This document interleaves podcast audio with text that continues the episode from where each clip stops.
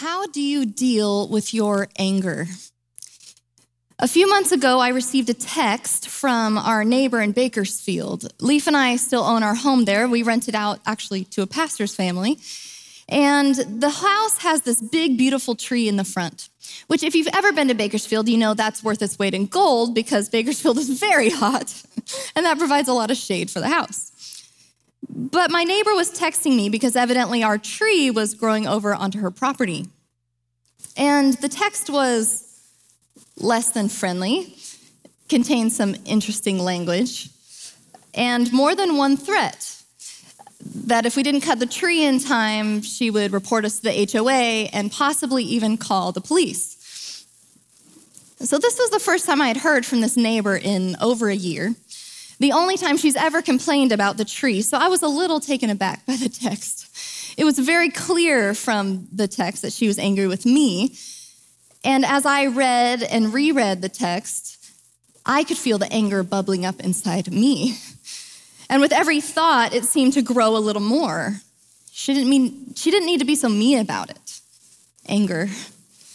Just pick up the phone and call me, lady. Resentment. How dare she be angry with me? She shouldn't treat people like that. More anger.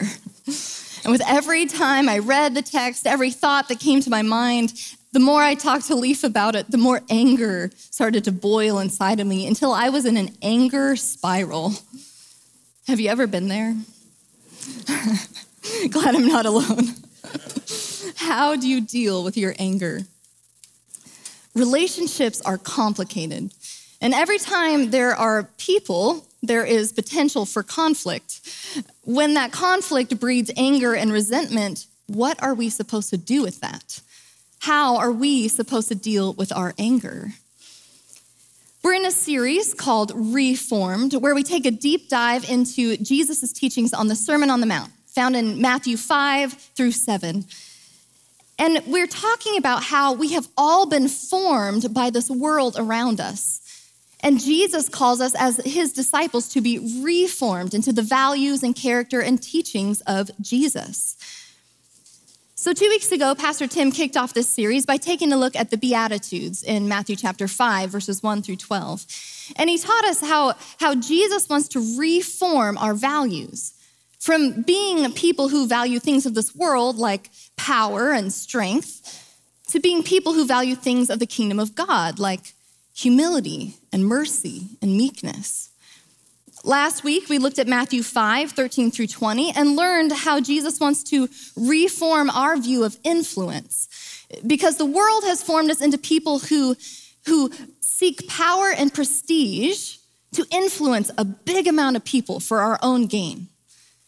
But Jesus wants us to be reformed to where we seek discipleship, truly changed lives, so that we can reach the people in our immediate vicinity for God's good.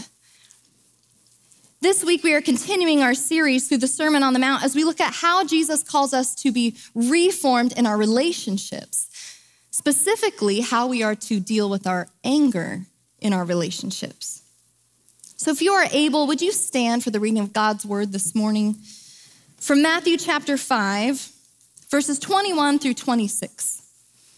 Hear the word of the Lord.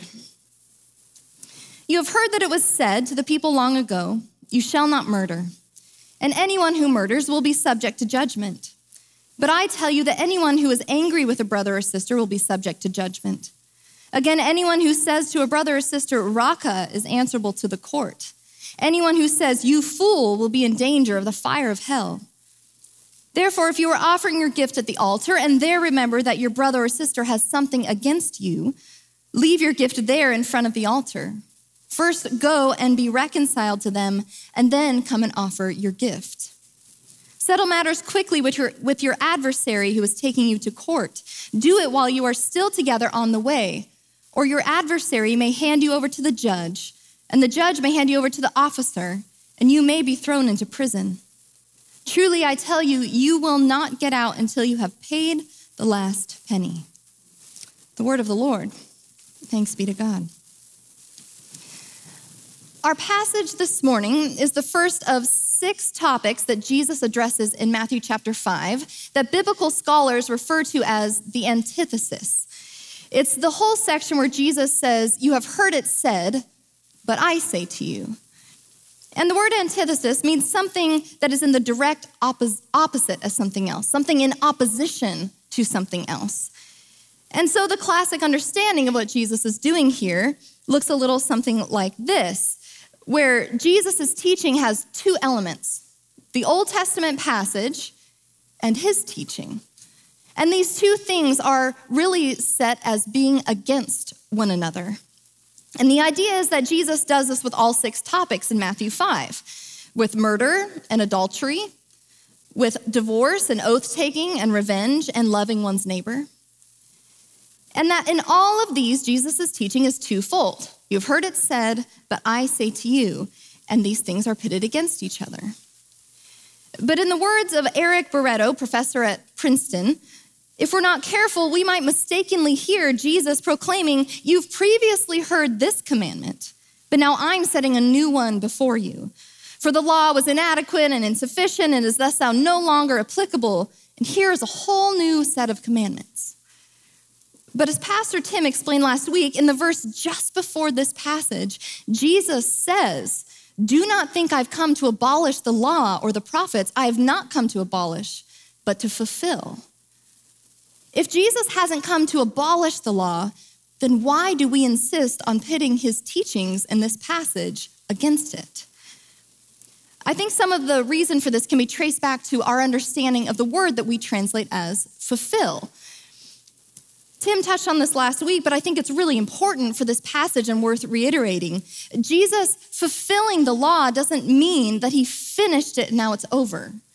Jesus fulfills the law because he perfectly obeyed what the law commanded, revealed the true intent of the law. Here's another way to understand this. The Greek word that we translate as fulfilled is the word plerao, and it literally means filled up. This word is found elsewhere in the Gospels. Let's take a look at those and see if this might help us understand. John 12, 3, Mary anoints the feet of Jesus with costly perfume. And the scriptures say that the house was filled with the fragrance. The house was plerao with the fragrance. In Matthew 15, 37, after the feeding of the multitude, after everyone had eaten and they picked up what was left over of broken pieces of bread and fish, they had seven baskets full. Seven baskets plerao. So, what this word means was that there was something that was there, a house or baskets, and then something else comes along and fits perfectly within them, like the fragrance of a perfume or the pieces of bread and fish. There's a visual that Dr. Steve Mann at APU Seminary uses that I thought was really helpful. So I'll attempt to do it half as good as he does. Let's pretend this vase is the Old Testament law and the water is Jesus. Jesus says, Do not think I have come to abolish the law and the prophets. I haven't come to abolish, but to plerao, to fill it.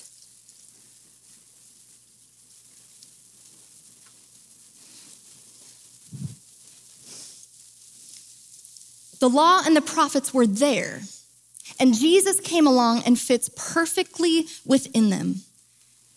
Jesus is not the end of the law, Jesus fills it out, fills it up, colors it in, shows us its true potential, its true form, its true capacity. Rather than understanding that Jesus has come and fulfilled the law, meaning it's no longer there, it's finished, and he's teaching something completely new, we understand that Jesus filled up the law, filled it out, colored it in. We understand that just because the vase was filled with the water doesn't mean the vase is no longer there. The water merely helps us understand the vase's true form and its capacity. So Jesus' ministry fits perfectly within the law. So much so that if you don't understand the form of scripture, the form of the law and the prophets, then you won't understand what Jesus is doing.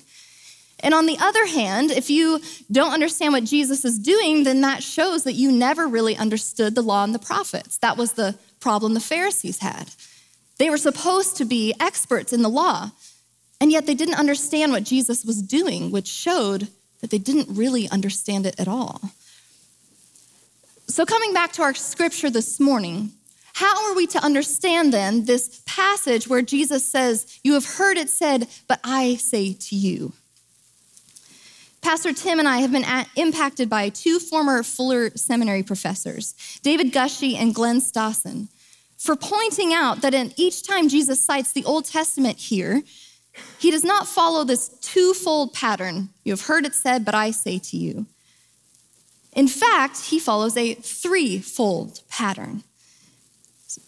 First, Jesus gives the Old Testament command then he describes a malforming cycle, a pattern of behavior that often leads people to break that command. And then he gives the view of a reforming practice, something that we can do to really fully live out the spirit of the command that God gave. So here in Matthew 20, Matthew 5, 21 through 26, the Old Testament command Jesus quotes is do not murder. It's the sixth commandment. By repeating it, Jesus is reiterating its importance. The malforming cycle, then, the pattern of behavior that often leads people to break this command, begins with anger. But I tell you that anyone who is angry with a brother or sister will be subject to judgment. Again, anyone who says to a brother or sister, Raca, is answerable to the court. Anyone who says, You fool, will be in danger of the fire of hell. In other words, unchecked anger escalates. It spirals, it builds, it goes out of control. Jesus here uses the example of violent words being said to someone. And we all know that words can be a form of violence, right? There's a reason we call it character assassination, or stabbing someone in the back, or murdering someone's reputation, killing their confidence, cutting them down to size. Words can cause damage that hurt just as much as any physical wound. Words of anger can be violent, and that same anger that leads us to violent words can also lead us to violent action and even murder. All of it has the same root anger left unchecked, undealt with. So, what are we to do? How do we get out of this malforming cycle, this pattern of behavior? Well, thankfully, Jesus also gives us a reforming practice. And it's called a practice because we have to practice it. Therefore, if you are offering your gift at the altar and there remember your brother or sister has something against you, leave your gift there in front of the altar. Go and be reconciled to them.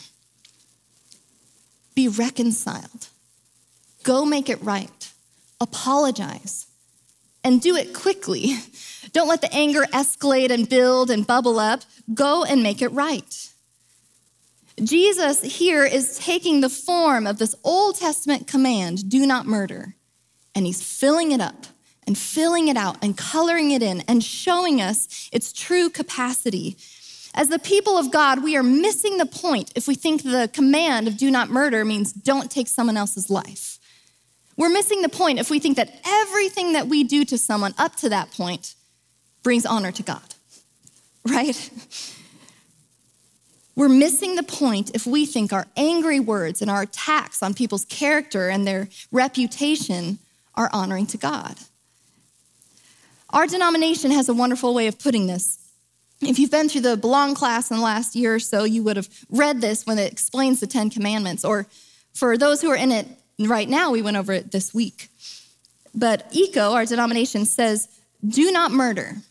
In other words, eradicate the spirit of anger, resentment, callousness, violence, or bitterness. Eradicate it. Instead, cultivate a spirit of gentleness, kindness, peace, and love. Recognize and honor the image of God in every person. So, do not take someone's life, might be the form of the law but it is not the law fully filled out. When it's filled in, colored in, we see the bigger picture that we are called to live lives of reconciliation with other people. of recognizing and honoring the image of God that every person that you will ever interact with is made in. in. This threefold pattern of Jesus' teaching show us that this Old Testament command, do not murder, still applies. It's still important. That there is also a malforming cycle that we can easily fall into of our anger spiraling out of control.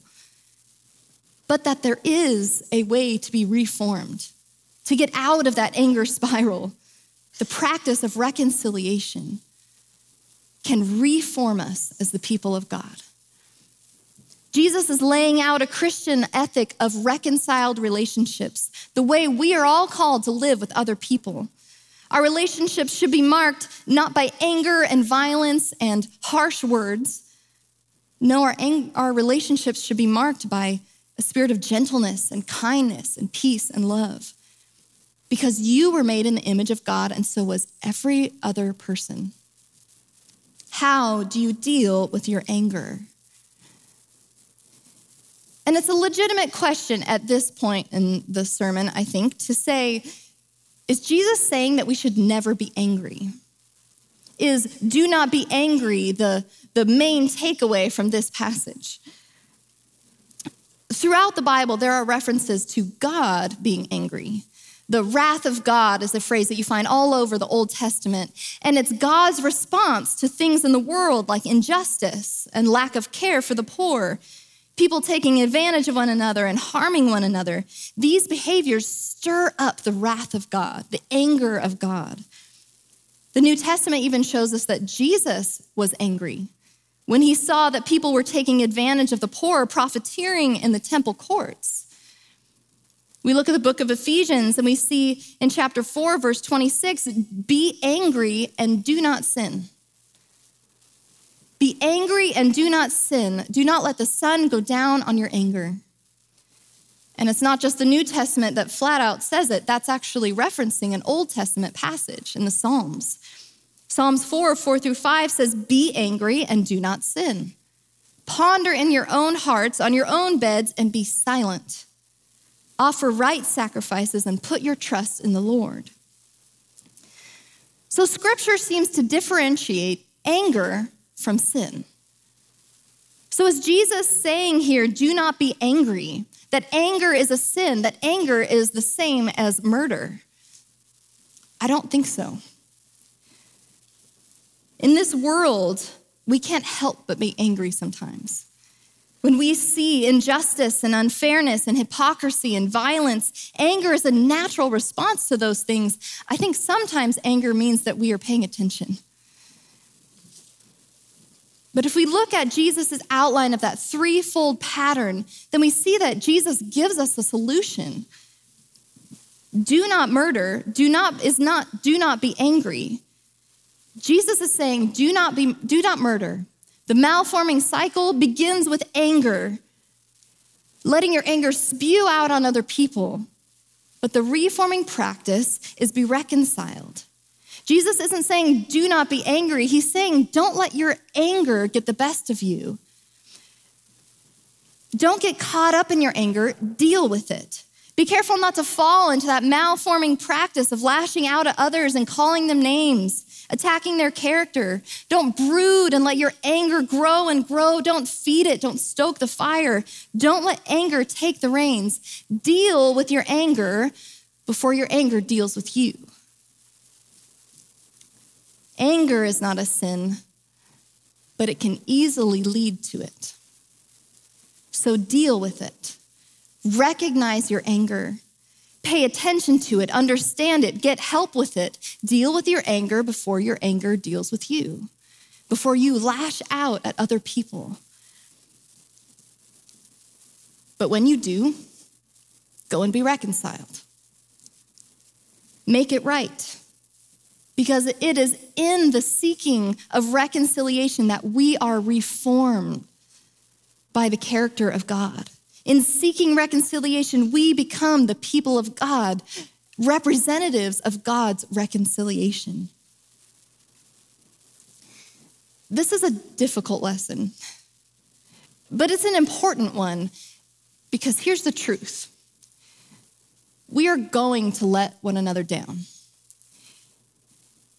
In friendships, in marriage, in church, in family, at work, we are going to hurt each other. There is going to be conflict somewhere, sometime. It's going to happen.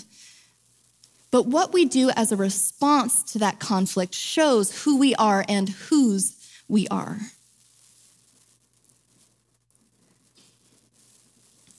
Is our response to conflict giving into our anger? Is it letting our anger deal with us? Or is our response to conflict to seek reconciliation, to make it right, to apologize? And I want to point out something else about this passage. This passage isn't speaking to us necessarily when we are the ones who've been on the receiving end of the anger. This isn't necessarily speaking to us when we have been wronged, it's speaking to us when we are the people who have wronged someone else. Jesus does speak to the other side of that later in chapter 5 when he speaks about revenge, but you're going to have to wait a few weeks for that sermon. but notice the language in this passage. If anyone who says Raca, if anyone who says you fool, if you remember that someone has something against you, this is speaking to us when we are in the wrong. And in case we have any doubt about that, Jesus speaks about being found guilty, taken to the judge and handed over to the jailer, put in jail, and being made to repay everything we owe to make it right. And I have to admit, until preparing for this sermon, I never noticed that. It actually took me talking this sermon out to someone else for them to point it out to me. Because the entire my entire life when I've read this, I always assumed it was speaking to me when I was the injured party. Because it's really difficult for me to think that I'm the guilty one in the story. I mean, I don't mean to hurt anybody. How could I, like, half the time I don't even know that I'm doing it. How can I be the bad guy in the story? We're always the hero in it. but this is speaking to me when I have hurt someone. This is speaking to us when we have hurt someone. And I think that takes a brain shift because all too often we identify with the victim in the story or with the one who comes in and saves the victim we are almost never wired to uh, influence to identify with the person who is guilty in the story. Our world has formed us into people who can't even see when we've done wrong to someone. The world teaches us never admit when you're wrong, don't show weakness, don't apologize. Sure, I may have done something really small to someone, but can you believe they did that? How dare they be offended? I'm offended that they're offended. I'm really the victim now. And eventually, when we deny our own wrongdoing for long enough, we begin to believe it. We, be, we become unable to see when we have hurt someone else, unable to grasp the reality of it. And if we cannot see when we have harmed someone else, how can we ever be reconciled with them? In this passage, it is the responsibility of the person who's done the wrong to make it right. But if we think we've never done anything wrong, how can we be agents of God's reconciliation in the world? If we are not first a people who can listen and recognize when we're in the wrong, we cannot be agents of reconciliation. Because as mad as I was that my neighbor had sent me that rude text, as mad as I was that she was unnecessarily mean, and as much as I wanted to make her out to be the offender in the whole thing, in reality, my tree was trespassing on her property and causing her problems. It didn't matter that I didn't know about it. It didn't matter I didn't even live there anymore. It didn't matter that I didn't intend to offend her. As angry as I got reading and rereading and brooding over the text, in reality, if she had reported me to the HOA, I would have been found guilty and would have had to make it right. It didn't matter, I didn't know, or how insignificant I thought her complaint was. I was still the guilty party. And like the person in the scripture, I could have been taken to the court and found guilty and been required to repay it. And as silly as that example is, it paints the picture, right? Does that mean that she was justified in speaking to me the way she did? Does that mean that she can do whatever she wants because I was in the wrong first? I think those are the wrong questions. I am still called to live as a person of reconciliation no matter how my neighbor acts. It doesn't matter the way that she behaves because I still know what I am called to as a person who follows Jesus. And I need to know need to do what is in my power to make right. I do not always live up to this. but I take comfort in the fact that when I try, when I feel the anger bubbling up and when I stop and calm down and deal with it and then go try to make it right, I take comfort in the fact that in that act of reconciliation, in seeking that, God is working in me to reform me. It gives me hope that I will not always be stuck in the same place dealing with the same issue every time. Because that is the implied promise in this passage that we are not left alone to deal with our anger. Jesus does indeed speak of the malforming cycle of anger we get stuck in, but he also gives us the reforming practice that he uses to restore the image of God within us. Go be reconciled. And when we practice reconciliation, especially in response to the people who we have done wrong to, we can rest assured that God is working in us, reforming us into people of his reconciliation. So Jesus' command isn't do not be angry. Jesus' command is go be reconciled. Are we people of reconciliation? Are we people who listen to the hurt of others and recognize when we are in the wrong and seek to make it right? Are we people who deal with our anger? Or are we people whose anger deals with us? Who get in that anger spiral and spew our anger out on everyone around us? who cut people down to size with our words and attack their character.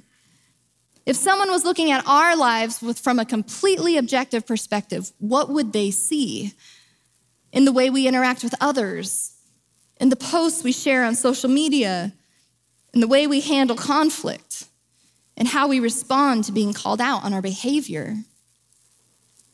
Jesus says, Do not murder, deal with your anger, go be reconciled.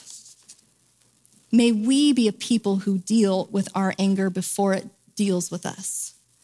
May we be people who not only follow the rough outline of the law, but who are marked by the spirit of reconciliation that Jesus calls us to. May we be a people who are reformed by the power of God at work in our lives. Amen. Amen. Let's pray. Gracious God, we come before you humbled by your words in this passage, knowing that not one of us truly lives up to being a person that is completely a representative of your reconciliation. We seek your help and we ask that you would work in our lives to reform us into people who can proudly say that we seek reconciliation that we are aware when we are in the wrong and we go to try to make it right. We love you, Jesus. And it is in your name that we pray. Amen.